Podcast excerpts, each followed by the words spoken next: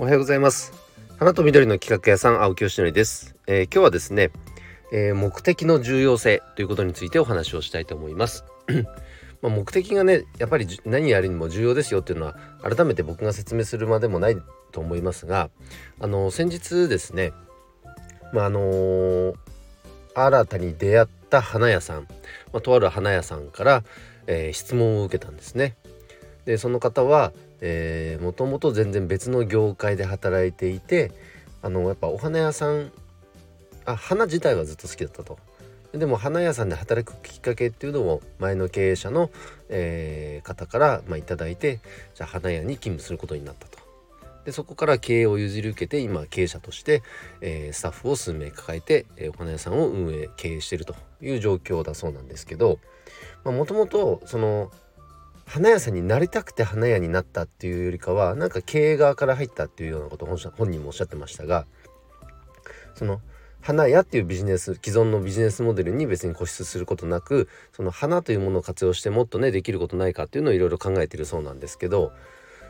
その中でね質問を受けたのが青木さんもいろんな ことにチャレンジされていて、えー、苦労することもたくさんあると思うんですがなんでそんな頑張れるんですかって聞かれたんですね。あなんかいい質問だなと思ってあの数秒考えたんですけどまあ数秒ねそれでも。あのやっぱ出てきた答えは目的があるからですねっていうお答えをしました。まあ、そんなさらっと答えられるようになったらもこれは間違いなく僕はアチブメントの研修を受けてるからですね。2018年の9月に初めて受講をしてそこからもう6年ですか。1920212223そうだね。ん？あ2016年だ。2016年の9月だから17181920212223年ですね。ごめんなさい。7年も受講してるんです。研修を受けてるんですね。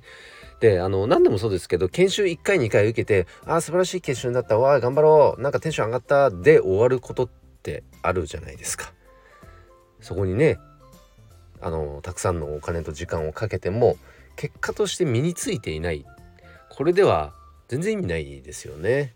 だからアチブメントさんの研修の特徴っていうのは3日間の研修っていうのは基本的な講座があってそれを再受講するっていうまた1年後とか再受講してくださいねという設計なんですよ。そうすることでやってる内容は同じなんだけど確認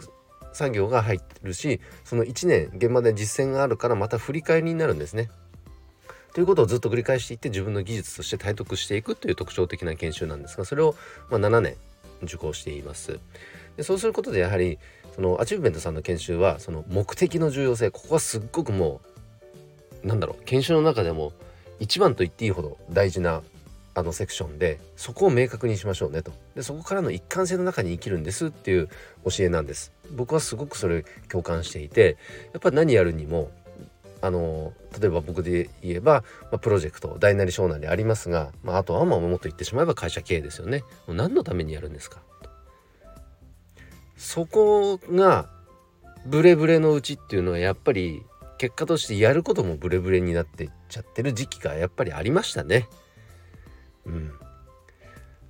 だから目的を明確にすることそしてそこか明確になった目的からの一貫性を通すこと、まあ、ここじゃないかなというふうに思います。まあそんな話をしたんですけどすごくなんか共感してくださってねあのー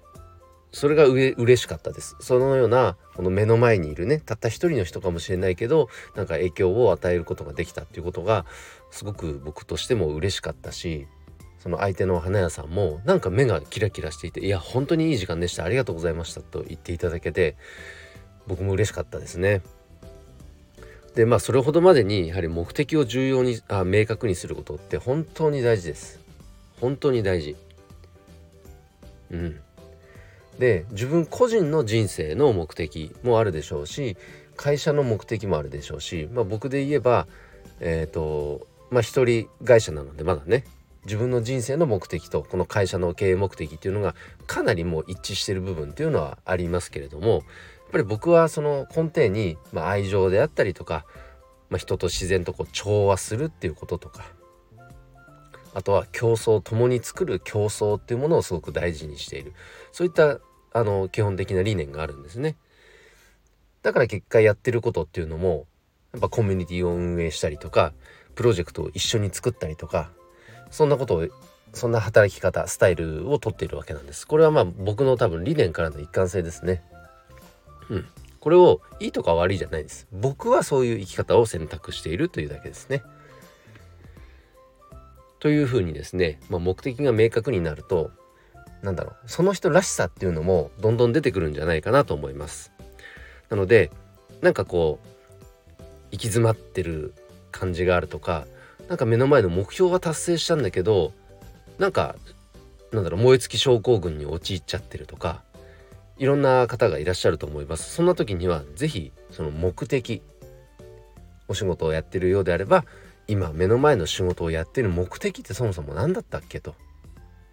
この仕事ついてる目的って何だっけ？そこに立ち返ることをお勧めします、えー、ということで目的の重要性について今日はお話をさせていただきました。今日の配信は以上で終わります。今日も一日頑張ろう。青木よしでした。バイバイ。